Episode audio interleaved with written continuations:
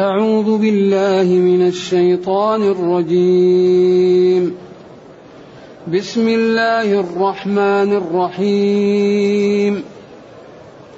وعنده مفاتح الغيب لا يعلمها إلا هو ويعلم ما في البر والبحر وما تسقط من ورقة إلا يعلمها ولا حبة في ظلمات الأرض ولا رطب ولا رطب ولا يابس إلا في كتاب مبين وهو الذي يتوفاكم بالليل ويعلم ما جرحتم بالنهار ثم يبعثكم فيه ثم يبعثكم فيه ليقضى أجل مسمى ثم إليه مرجعكم ثم ينبئكم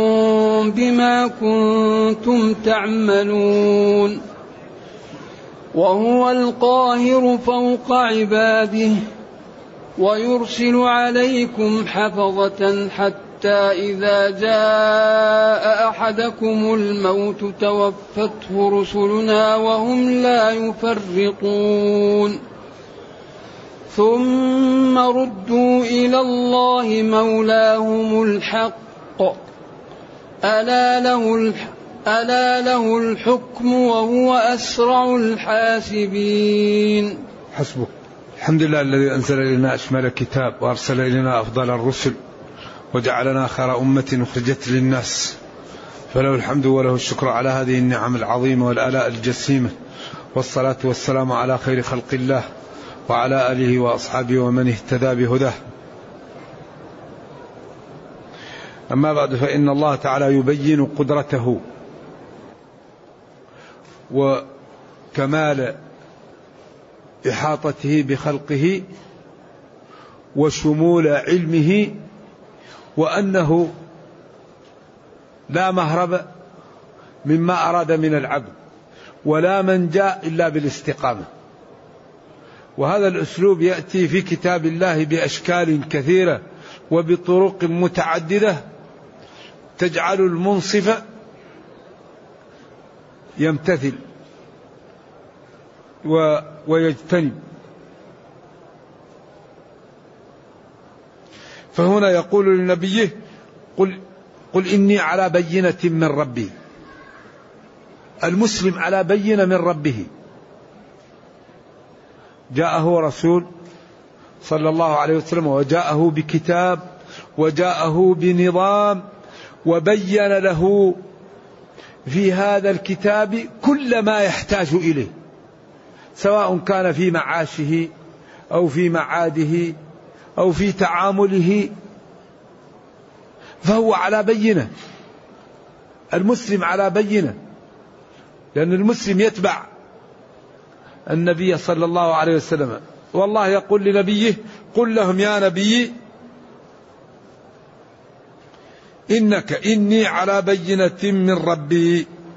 واضح ما أنا على على على دين الصلاة لها براهين الطهارة لها براهين الصوم له براهين الحج له براهين الزكاة لها براهين غض البصر له براهين. كف الألاء له براهين إكرام الوالدين له براهين كل شيء له له أدلة وبراهين له أدلة من الشرع وله أدلة من العقل وله أدلة من الواقع.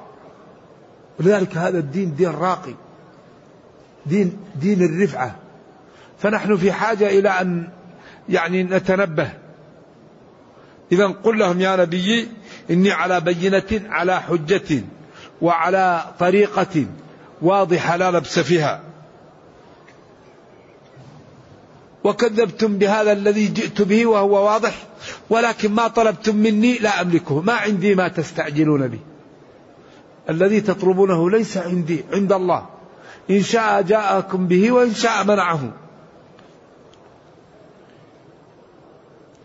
إن الحكم إلا لله.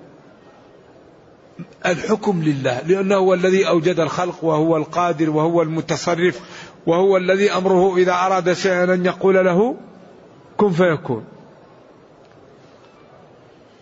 إن الحكم إلا لله يقص الحق أو يقضي. يقص أي يخبر ويحكي الحق ويأمر به أو يقضي بالحق ويحكم به. وهو خير الفاصلين مرشح لبعض القراء أنها تكون بالضاد يقضي. وكل من القراءتين إيش؟ متواترة سبعية. والتفضيل بين القراءات المتواترة العشر هذا لا ينبغي أصلا لأنها كلها تجاوزت القنطرة. القراءة العشر تجاوزت القنطرة وغيرها شاذ. أما السبعة في الإجماع والثلاثة فيها خلاف قليل لكنه مثل مثل السبعة الثلاثة على القول الصحيح. والذي يحاول أن يقول هذه القراءة أقوى من هذه هذا فيه نوع من التحكم وفيه نوع من الجسارة. لأن الله علمه محيط بكل شيء. والبشر علمهم عاجز عن كل, عن كل شيء. فكيف كلام الله الذي معانيه لا تتناهى؟ يأتي البشر ويقول له هذا أفصح من هذا. هذا نوع من القصور. وبعدين كل من يطعن في القراءات أعني العشرة من لغويين ونحويين محجوجون بأمرين. أقول كل من طعن في القراءات من نحويين أو لغويين محجوج بأمرين. الأمر الأول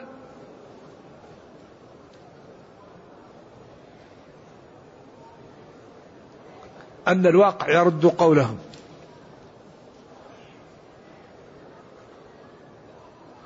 الأمر الثاني أن القرآن حاكم على اللغة. اللغة لا تحكم على القرآن القرآن يحكم على اللغة. لأن الله قال بلسان عربي وقال وما أوتيتم من العلم إلا قليلا. فالقرآن يحكم على اللغة. ما دام ثبتت قرآنيته خلاص. وتعلمون أن القرآن أو القراءة المقبولة يشترط فيها ثلاثة شروط. وافق وجه نحوي. لابد أن يكون يوافق وجه من وجوه النحو اللغة العربية. وكان للرسم احتمالا يحوي. ولذلك رسم المصحف هو معجز. وصح إسنادا. ابن الجزري له رأيان في المسألة. قولا بالتواتر وقول بعدم التواتر لكن المحققين قالوا وصح إسنادا بالتواتر. لأن القرآن لا يسأل عن سنده ولو لم يكن متواترا لسئل عن سنده. إذا الصحابة حفظوا القرآن من النبي صلى الله عليه وسلم والنبي صلى الله عليه وسلم حفظ القرآن من جبريل وجبريل عليه وعلى نبينا الصلاة والسلام حفظ القرآن من ربه والصحابة علموا التابعين والتابعون علموا أتباعهم حتى جاءنا القرآن كل جيل يحفظه ويسلمه لجيل. إذا التواتر فيه ما يحتاج للبحث عنه. إذا ما يقوله النحويون واللغويون من تخطئة للقراء الحق فيه مع القراء لأن اللغة تثبت أن ذلك لغة عربية ولأن الواقع أيضا يثبت ذلك. ولأن القرآن حاكم على اللغة.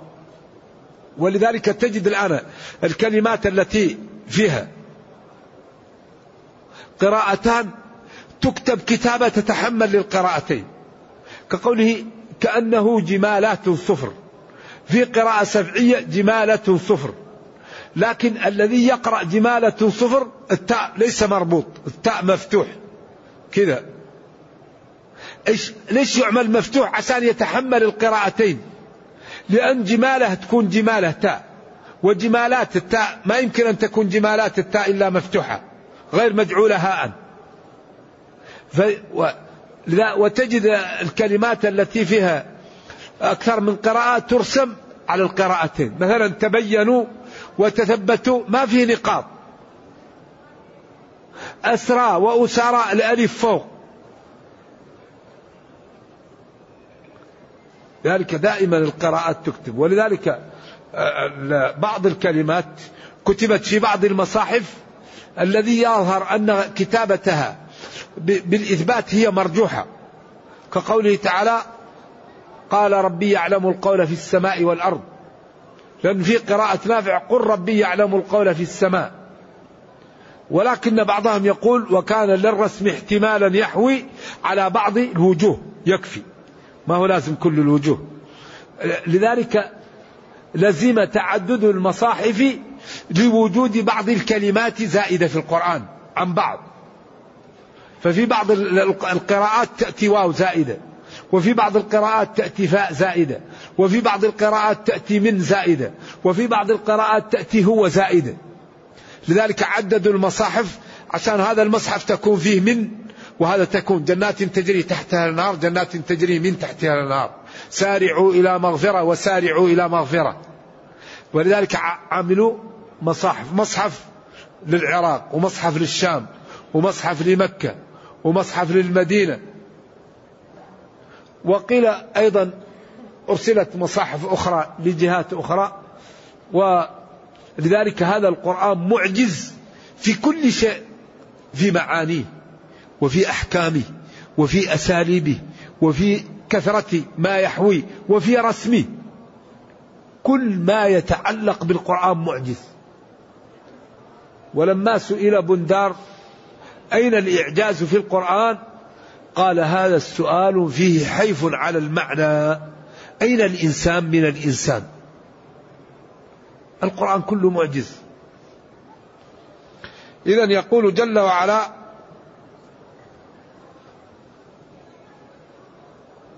قل لو أن عندي ما تستعجلون به لقضي الأمر بيني وبينكم. لو كنت أملك ما تريدون لجئتكم به ولكن لا أملكه. والله أعلم بالظالمين تهديد مبطل. إذا أنتم ظالمون والله أعلم بالظالمين. فلا تعرضوا أنفسكم إلى الخطأ. فتوبوا وتجنبوا الظلم. ثم قال وعنده عند الله. العندية تقول عندي مال عندي أولاد عندي دار يعني أملك أملكها للتصرف فيها أختص بها. إذا عنده أي عند الله مفاتح.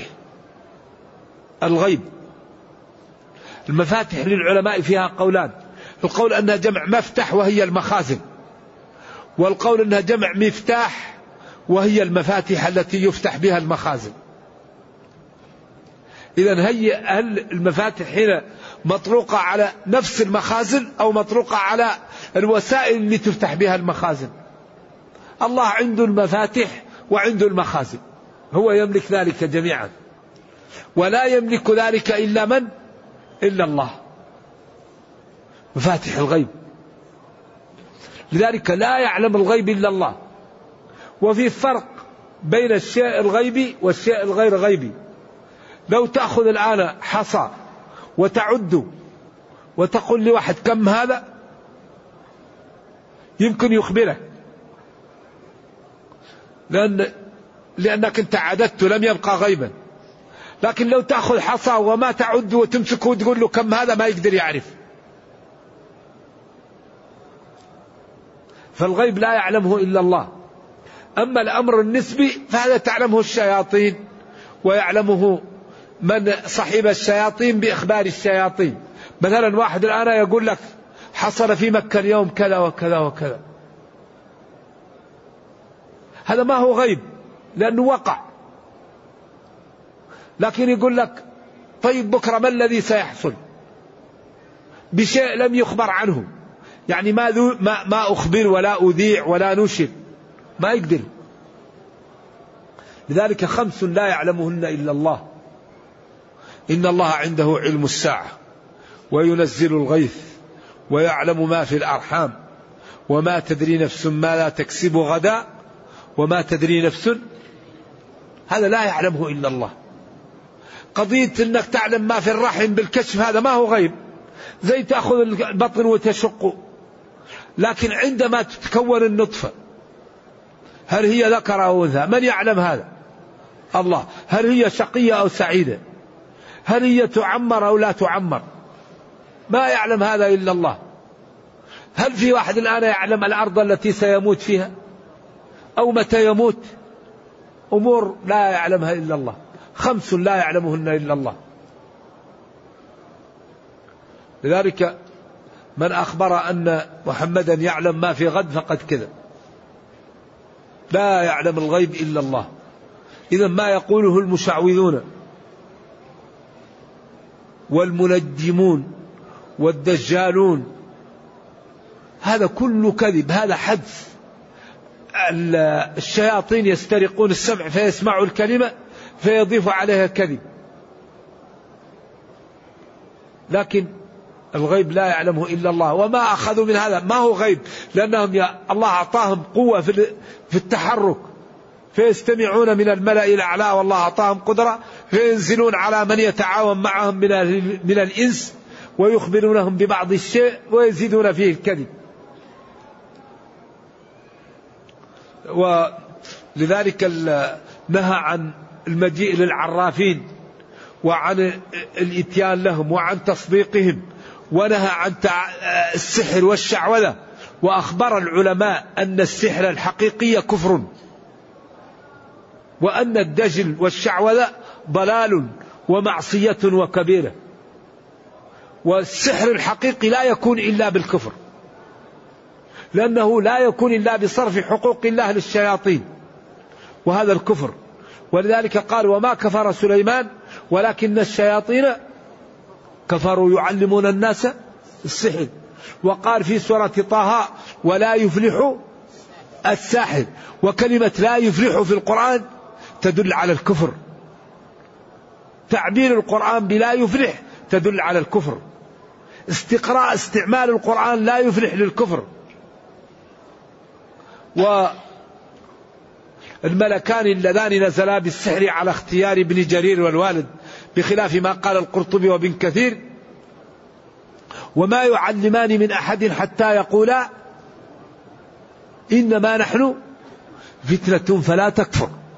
لذلك ابن كثير لما احرجته هذه قال على سبيل السخرية لأنه جعل ما نافية. أما الطبري فجعلنا ما موصولا. واتبعوا ما تتلو الشياطين على ملك سليمان وما كفر سليمان ولكن الشياطين كفروا يعلمون الناس السحر ويعلمونهم ما أنزل على الملكين ببابل. أما ابن جرير يقول ما موصولة وابن كثير يقول ما نافية. لكن لما قال ما نافية أعوزه السياق في قوله وما يعلمان من أحد حتى يقولا إنما نحن فتنة فقال على سبيل السخرية ليسلم له السياق. والله قال ونبلوكم بالشر والخير فتنة. ولذلك كل الدنيا ابتلاءات واختبارات. نعم. إذا السحر كفر واستعماله ضلال. والذي يأتي لأصحابه يعرض نفسه للضلال ولا يضر ولا ينفع إلا الله فينبغي للمسلم أن يعتمد على الله ويقرأ القرآن ويقرأ الأدعية الواردة ويتحصن بما ورد في الشرع. أما الذهاب إلى المشعوذين والسحرة والدجالين فهذا ضلال ويخاف على صاحبه ولا ينفع ولا يضر إلا الله والشياطين ومن يتبعهم كيدهم ضعيف. إن كيد الشيطان كان ضعيفا. إن عبادي ليس لك عليهم سلطان. إنما سلطانه على الذين يتولونه والذين هم به مشركون. فالمسلم إذا قرأ القرآن واستقام وتطهر وعبد الله الشياطين يهربون منه ما يقدروا يأتونه. لكن إذا لم يتطهر ولم يذكر الله وانغمس في المعاصي وانغمس في الضلال طبعا يركبه الشياطين. يقول الآن أنا لكم المقيل وأنا لكم الجلوس. فيسخروه. لذا ينبغي لنا جميعا أن نتعاون على قطع دابر هذه الشريحة التي تعمل هذا العمل لأنها مضرة ومضلة وإما بين دجال كذاب أو بين كافر. وكل من الأمرين خطير فالذي يتعاطى الدجل و و ويغش المسلمين هذا ضلال عظيم. والذي يتعاطى الكفر هذا ضلال عظيم. لذلك ورد في الشرع غنية عن إيش؟ عما لم يرد في الشرع. سورة البقرة لا تستطيعها البطلة السحرة. المعوذتان. قل أعوذ برب الفلق قل أعوذ برب الناس. الفاتحة. وما يدرك أنها رقية. اضربوا لي معكم بسهم. الأدعية الموجودة أعوذ بكلمات الله التامات من شر ما خلق. نعم. فالمسلم يعيذ نفسه بالأدعية الواردة وبالآيات الموجودة في هذا الجانب ويتكل على الله ويعلم أنه لا يضره ولا ينفعه إلا الله. ومع الأسف أن يعني بعض الإنس يستعيذون من الجن ولو تاب الجن. إنه كان رجال من الإنس يعوذون برجال من الجن فزادوهم رهقا وبعدين تابوا الجن وأصبح الإنس يستعيذ منهم وهم تابوا بعضهم. إذا هذا الجانب الحقيقة ينبغي أن يتنبه وأن نتعاون على أننا نبين للناس خطورة الشعوذة والسحر. أما الرقية الشرعية فهذه واردة ولا يمكنها إلا مكابر. الرجل الذي لدغ وجاءوا واستضافوهم فلم يضيفوهم فقالوا إن كبير حينا لدغ. قال والله لا نرقيكم إلا بجعل. قال فقرأت عليه الفاتحة. ثم نفثت ثم قرأت فكأنما نشط من عقال فأعطونا قطيعا من الغنم. فقلنا حتى نأتي يا رسول الله. فقال وما يدرك أنها رقية اضربوا لي بسهم. إذا الرقية الشرعية جائزة. لكن الرقية إيش؟ الشرعية. لكن أغلب من يستعمل الرقية مهنة بعضهم تجد عنده أمور غير واضحة. أحيانا ملح أحيانا دم العصفور أحيانا الزعفران أحيانا الذئب. يأخذون يقولوا الذئب يأكل الشاء. يعني يعملوا شيء طيب مع أشياء غير واضحة. أما يعني الرقية بالشرع وبما ورد هذه لا لا غبار عليها. أما وضع معها أمور أخرى أرقي بالقرآن وبس. وبعدين لا مانع من تستعمل العلاجات إما بالدهانات أو بالأعشاب أو بالكيماويات لأن العلاج مباح. لكن خلي الرقية أرقي. أيوة أرقي وبعدين إن احتجت للعلاج تعالج. ولكن يبتعد الإنسان عن الجوانب المحرمة. نعم. ولذلك لم يجعل الله شفاء أمتي أيوة فيما حرم عليه. المحرم لا في لا يستعمل. وإن كان الله جعل كل شيء تحتاج له مباح لك وقد فصل لكم ما حرم عليكم إلا ما اضطررتم. نعم. أما العلاج بالسحر فهذا محل خلاف والأولى الابتعاد عنه. ابتعاد عنه. الأولى يبتعد عن هذا الجانب لأنه لا يتعاطاه الشخص إلا صرف حقوق الله لغير الله وهذا خطير. وعنده أي الله؟ مفاتح جمع مفتاح أو مفتح الغيب ما غاب لا يعلمها إلا هو. متى يستغني الإنسان؟ متى يفتقد؟ متى يموت؟ قل اللهم مالك الملك تؤتي الملك من تشاء وتنزع الملك ممن تشاء وتعز من تشاء وتذل من تشاء بيدك الخير. كم من واحد كان فقير أصبح غنيا؟ كم من واحد كان جاهل أصبح عالما؟ كم من واحد كان فاسقا أصبح تقيا؟ كم من واحد كان يعني في العلياء أصبح في يعني معدما ولا نرجو الله السلام والعافية وأن لا يقلب أمره علينا إلا, إلا بخير. إذا مفاتيح هذه الأمور لا يعلمها إلا الله. ولذلك أمره إذا أراد شيئا أن يقول له كن فيكون. قال لأولئك الذين اصطادوا يوم السبت كونوا قردة. فتغيرت أشكالهم. وقال للصخرة اخرجي ناقة فخرجت ناقة عشراء. صخرة اخرجي. قال للنار كوني بردا. قال العلماء لو لم يقل سلاما لتجمد إبراهيم. طيب من هذه صفته؟ أليس من الجنون أن يخالف؟ من هذه صفته؟ أليس من الحماقة أن يعصى؟ من هذه صفته؟ أليس من من عدم العقل أن أن تنتهك نواهيه وتعطل أوامره؟ ولذلك وحملها الإنسان إنه كان ظلوما جهولا. الإنسان عجيب. إذا مسه الخير إذا مسه الشر وإذا مسه الخير منوعا إذا مسه الخير هلوع وإذا إذا مسه الشر جزوعا. وإذا مسه الخير منوعا. الإنسان مسكين ضعيف ولذلك ربه يوجهه يأمره ينهاه يعظه يوضح له حتى ينجو. لأن الإنسان ركبت فيه الشهوة وركبت فيه الأمور خطيرة جدا. ويعلم ما في البر والبحر. هذا توضيح لمفاتح الغيب. البر الغابات الصحاري. البر كل ما في البر. والبحر ما في البحر.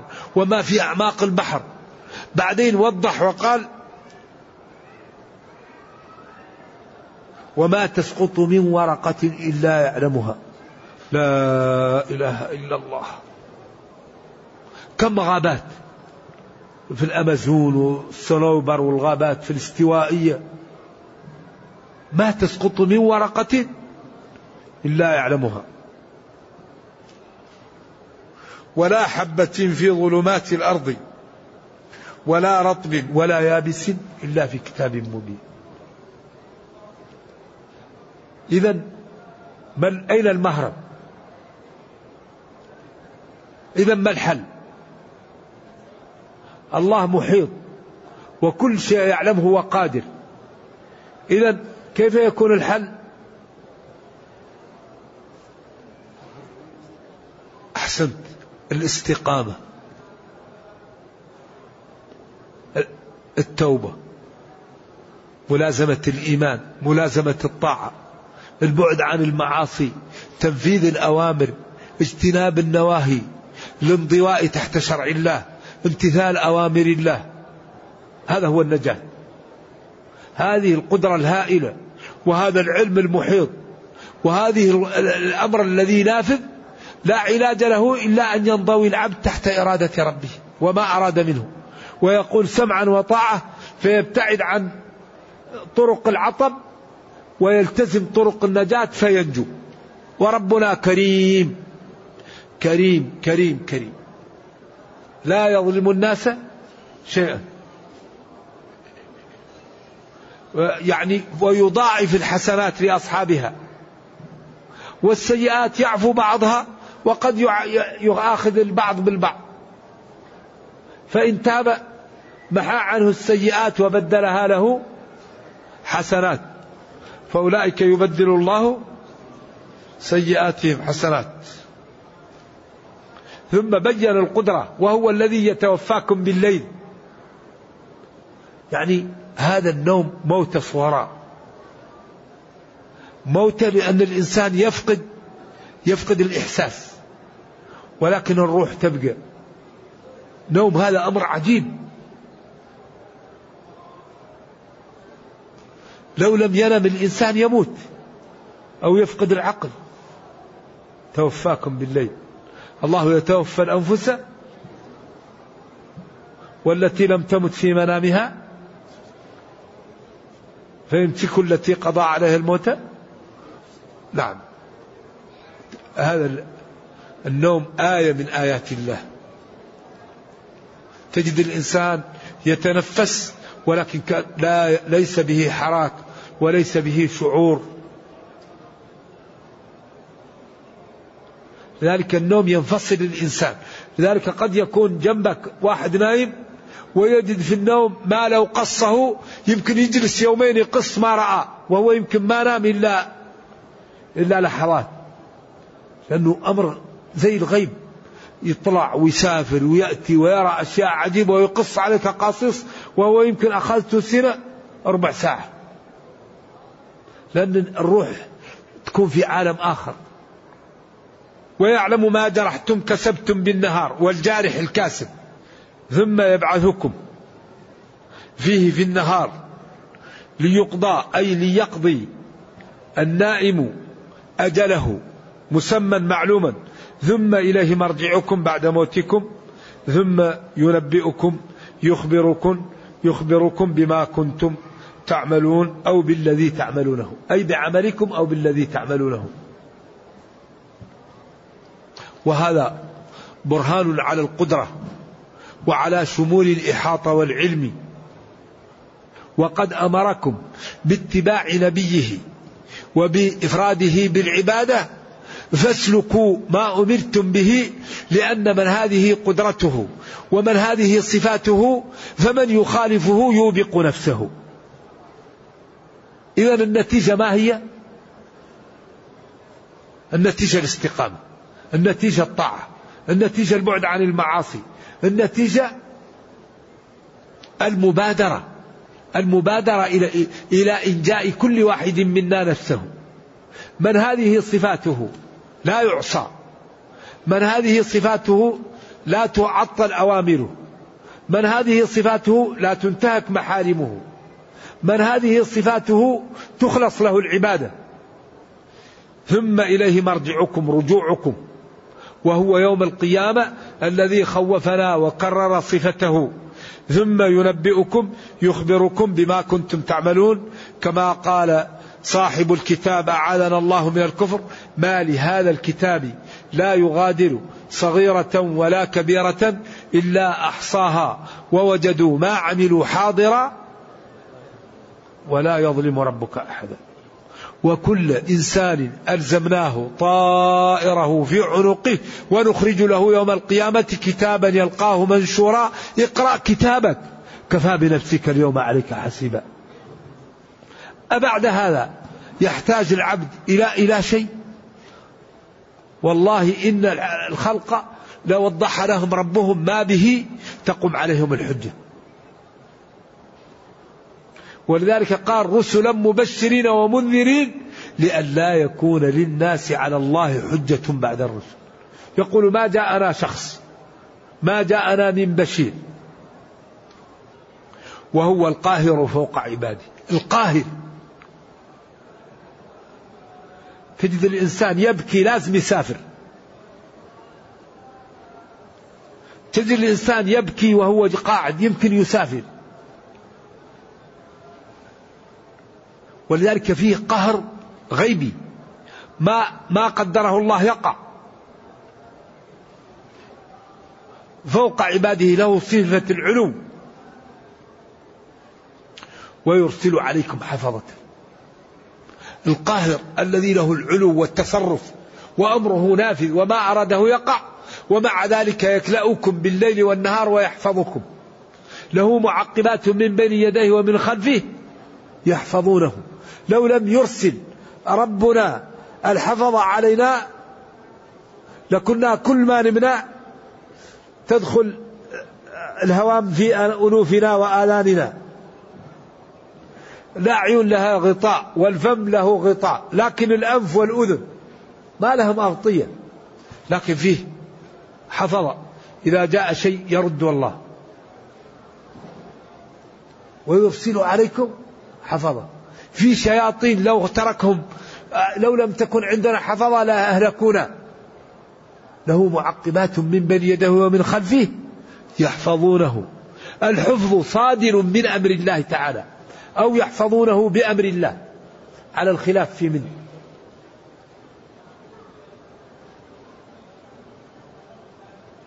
حتى إذا جاء أحدكم الموت توفت رسل ثم يحفظوه فإن جاء جاء الأجل خلاص يموت. سواء كان بالمعقبات أو بغيره. كما قال حبائله مبثوثة في سبيله ويفنى إذا ما أخطأته الحبائل. حبائل الحوادث والأمراض والأمور فإذا سلم يفنى. كما قال حميد بن ثور الهلالي في ميميته أرى, أرى بصري قد رابني بعد حدة وحسبك داء أن تصح وتسلم. يكفيك من المرض الصحة والسلامة لأنهما يوصلانك إلى إلى مرحلة الهرم. لأن المرحلة الصحة والسلامة يكفيانك من المرض لأنهم يذهبان بك إلى مرحلة ماذا؟ الهرم والهرم لا علاج له. ثم جعل من بعد قوة ضعفا وشيبة الله هذا الدين عجيب. الإسلام دين راقي. الإسلام دين النزاهة دين العدالة دين الرفق دين الألفة دين التعاون دين الإيثار دين الصدق دين الطهارة. يعني دين عجيب كل خير فيه. كل فضيلة يدعو إليها. أحري بنا أن نظهر للناس جمال هذا الدين في حياتنا. حتى إذا جاء أحدكم الموت توفته رسلنا وهم لا يفرطون قيل المقصود ملك الموت وأعوانه. هو ينزع الروح ثم يأتوا أعوان ويذهبوا بها وفي الآثار إذا كان طيبا يتذاكر وهذه الريح الطيبة ويسل كالعجين وإذا كان خبيثا يقال ما هذه الروح الخبيثة ويوضع في أسفل سافلين في السجين. ونرجو الله السلام والعافية. وأكثر القرآن على هذا. على فريق في الجنة وفريق في السعير ويوم تبيض وجوه وتسود وجوه للذين أحسنوا. دائما القرآن يبين هذا ويوضحه. ثم ردوا إلى الله. هؤلاء مولاهم خالقهم ومربيهم. الحق هو حق وقوله الحق ويدعو إلى الحق. ألا؟ حرف استفتاح. له لله الحكم وهو أسرع الحاسبين. إذا بهذا يجب علينا أن نتنبه ونعلم أن النجاة في الاستقامة. قدرة الله شمول علمه شمول إحاطته نفوذ أمره عدم خفاء شيء مما يفعل البشر ظاهرا أو باطنا عنه النتيجة أن نترك المعاصي ونلتزم بالطاعة.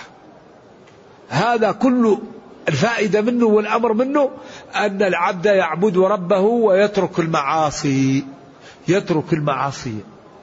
الثمرة من هذه الإخبارات ومن بيان قدرة الله وعلمه وإحاطته وشموله وعقوبته للمجرمين وما أعد لهم وإكرامه للمتقين أن العبد يستقيم. نرجو الله جل وعلا أن يرزقنا الاستقامة. اللهم ارزقنا الاستقامة. اللهم اجعلنا من أهل القرآن الذين هم أهلك وخاصتك. اللهم اجعلنا ممن قادهم إلى القرآن إلى الجنة. ولا تجعلهم ممن زج بهم إلى جهنم. اللهم إنا نسألك الجنة وما قرب إليها من قول وعمل ونعوذ بك من النار وما قرب إليها من قول وعمل. اللهم اغفر لنا ذنوبنا كلها دقها وجلها أولها وآخرها علانيتها وسرها. ربنا آتنا في الدنيا حسنة وفي الآخرة حسنة وقنا عذاب النار. سبحان ربك رب العزة عما يصفون وسلام على المرسلين. والحمد لله رب العالمين وصلى الله وسلم وبارك على نبينا محمد وعلى آله وصحبه والسلام عليكم ورحمة الله وبركاته. هذا يسأل سؤال وأنا أطلب من إخواننا الحضور أن تكون الأسئلة في الدرس أو فيما يحتاجه الإنسان في أمر دينه. هذا يقول عندي ابن يريد دراسة العلوم الشرعية وتحديدا علم الحديث فإلى أي البلاد تنصحني؟ أن أرسله إلى في المدينة المنورة أم أرسله إلى موريتان أو إلى بلد آخر؟ يا أخي أتركه في المدينة ويدرس في كلية الحديث. المدينة إيش؟ خير لهم. وكلية الحديث والمدينة هذه مباركة والجامعة مباركة. نرجو الله أن يجزي بالخير. من, من, من كان السبب في فتحها لأنها نفعت المسلمين نفع عظيم. هذه الجامعة مباركة مليئة بالخير وبالعلم. فيدرس في المدينة وفي الجامعة وفي كلية الحديث. خير من خير من خير. هذا أيضا سؤال خارج عن الموضوع. هل لوالدكم منظومة لمختصر خليل؟ ولماذا لم تطبع إذا كان الجواب بنعم. لنا منظومة في بعض الكتب من من مختصر خليل وبالأخص البيوع فما بعده وهي ألفية. وقال عملتها لنفسي لأنني لما حفظت كتب فروع مذهب مالك وبعد شهور بدأت يعني تضيع مني فنظمتها لكي تثبت. نعم. هل يجوز أن نتابع أفلام كرتونية فيها؟ بعض الشخصيات تقول أنا أنا خالد أنا إيش؟ الله أعلم. يقول لو صلى الشخص أربعا قبل الظهر وكان ينوي أن يصليها ركعتين ركعتين ولكن نسي فصلىها أربع ركعات جملة واحدة. فهل الفعل صحيح وهل يسجد للسهو؟ الله أعلم. هل يجوز التصدق على أبي وأمي وهم موجودون؟ نعم. يعني لا تتصدق عليهم الصدقة الواجبة. لأن الأصول والفروع لا يعطوا الزكاة والزوجة. لا تجزي. أما إذا أردت تعطيهم وهم في حاجة من مالك هذه صدقة وصلة رحم وبر بالوالدين خير كثير. لكن لا تعطيهم الواجبة. يقول ما حكم فك السحر بالسحر؟ أحبك الله يا أخي. فالقائلون بجواز آه، فكه به. لآثار عن التابعين في حكم ذلك. ورد عن فخر الرازي وبعض العلماء. لكن الأولى عدمه ومن يتق الله يجعل له مخرجا. يقرأ القرآن ويقرأ الأدعية والأمور الواردة وبإذن الله تعالى ينفك بإذن الله. يقول هل شرب الدخان من نواقض الوضوء؟ هذا ناقض جديد لا أعرفه. ما هو من النواقض اللي درسناها. لكن الدخان يضر من رأس الإنسان إلى قدمه. ثبت طبيا أن الدخان يضر كل خلية في الجسم. حتى ثبت أن المدخنين أولادهم أغبياء. الإنسان المدمن فإذا ولد له بعد الإدمان يكون ولد غبي. فالدخان يضر ويقتل من الكرة الأرضية سنويا خمسة ملايين. يقال خمسة ملايين تموت من الكرة الأرضية بسبب الدخان. طيب كم كل دقيقة يموت؟ لذلك ما أدري كيف الشيطان يعني يجعل الإنسان يشرب هذا الدخان. يحرق قلبه. ويضيع ماله ويؤذي أهل بيته ويؤذي الملائكة ويضر نفسه. غريب هذا سبحان الله. ما حكم استعمال العطور التي تحتوي على الكحول؟ محل خلاف من العلماء من يقول لا تجوز ومنهم الوالد رحمة الله عليه لأن سبيرتو هذه أو يقول أو الكولونيا أنها فيها مادة مسكرة. ومنهم من يقول هذه لا تضر لأنها إذا وضعت على الجسم تنشف والخمر إذا خلل أو أو جف تحجر يكون طاهرا. والأولى الابتعاد الله يتوب علينا. يقول ما صلاة الأوابين حين ترمض الفصال؟ هو أن يؤخر الضحى إلى الساعة 11 ونص. يكون تمام. يقول ثبت أن النبي صلى الله عليه وسلم كان يصوم الاثنين. وسئل عن السبب فقال هو اليوم الذي ولدت فيه فهل هذا من الشكر أو احتفال بمولده بالصوم؟ فنرجو البحث هو قال لأن الأعمال ترفع يوم الخميس ويوم الاثنين. هل قال لأني ولدت فيه؟ أم قال لأن الأعمال ترفع في هذين اليومين؟ وأريد أن يرفع عملي وأنا صائم. إذا لا تدلس في السؤال.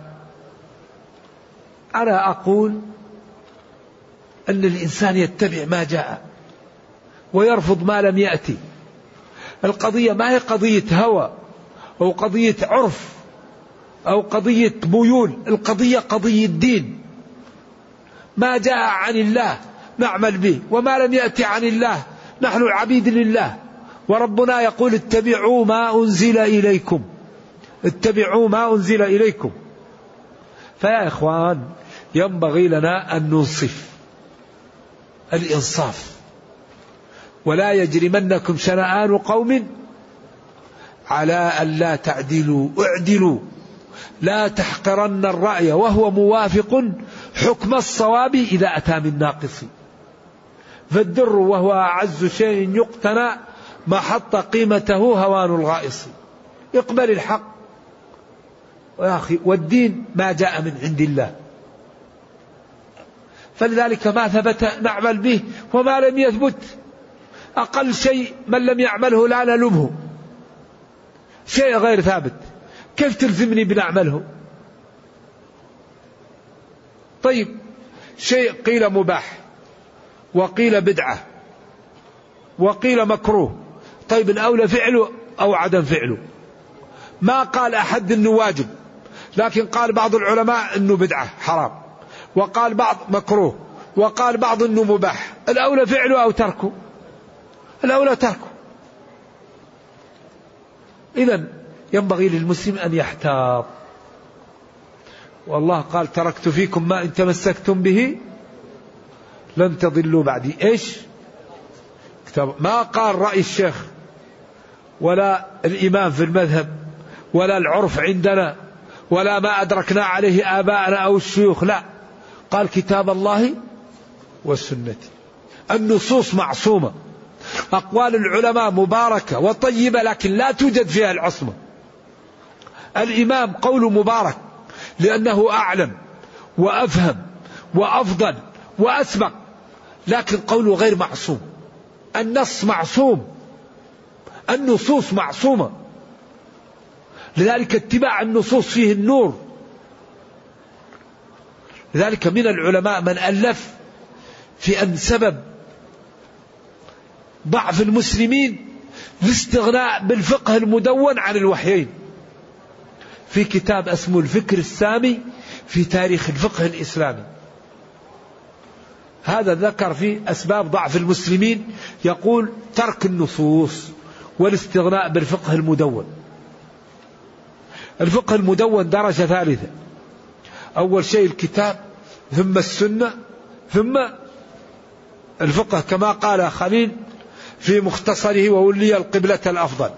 قال فإن كان في عالم بالكتاب يقدم فإن كان عالم بالسنة يقدم عالم بالفقه يكون مرتبة ثالثة. إذا الفقه طيب لكن مرتبة ثالثة. هذا كلام من؟ هذا كلام الفقهاء. ما معنى قوله وابتغوا إليه الوسيلة؟ ويرجون رحمته ويخاف ابتغوا إليه حاجتكم. اطلبوا حاجتكم من الله ولا تطلبوها من غيره. يا أيها الذين آمنوا اتقوا الله وابتغوا إليه الوسيلة. إيش بعد هذا؟ وجاهدوا في الله. أطلبوا حوائجكم من الله. لا تطلبوها من غير الله. إذا سألت فاسأل الله. وقال ربكم إيش؟ ادعوني أستجب لكم. اطلبوا حاجتكم من الله. لأن الوسيلة الحاجة. إن الرجال لهم إليك وسيلة. أي حاجة. اطلبوا حوائجكم من الله. فإنه القادر وهو المعطي وهو الكريم. ولا تطلبوها من غير الله. ونبينا قال للغلام إذا سألت سأل الله والله يقول وقال ربكم ادعوني أستجب ما قال؟ وقال ربكم اتخذوا لي الوسائط نكتفي بهذا.